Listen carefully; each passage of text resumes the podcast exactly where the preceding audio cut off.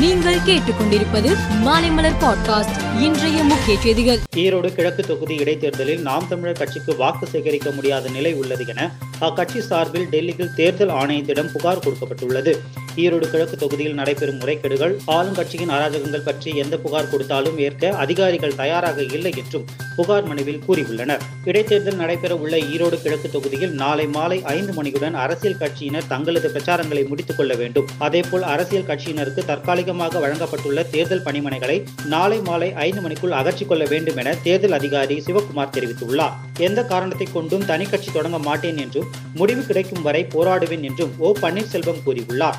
அதிமுக பொதுக்குழு தொடர்பான வழக்கில் தீர்ப்பு வந்ததற்கு பின்னர்தான் எங்களுடைய தொண்டர்கள் மிகப்பெரிய எழுச்சியுடன் இருக்கிறார்கள் என்று ஓ பன்னீர்செல்வம் கூறியுள்ளார்.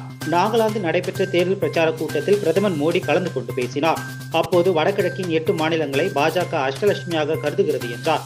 முன்பு வடகிழக்கு மாநிலங்களில் பிளவு அரசியல் இருந்தது என்றும் இப்போது அதை தெய்வீக ஆட்சியாக மாற்றியுள்ளதாகவும் பிரதமர் பேசினார். பாஜக கட்சியில் மாட்டிறைச்சி சாப்பிடுவதற்கு எந்த தடையும் இல்லை என்று மேகாலய மாநில பாஜக தலைவர் எர்னட்ஸ் மௌரி கூறினார். மேகாலயாவில் அனைத்து தரப்பு மக்களும் மாட்டிறைச்சி சாப்பிட்டு வருகிறார்கள்.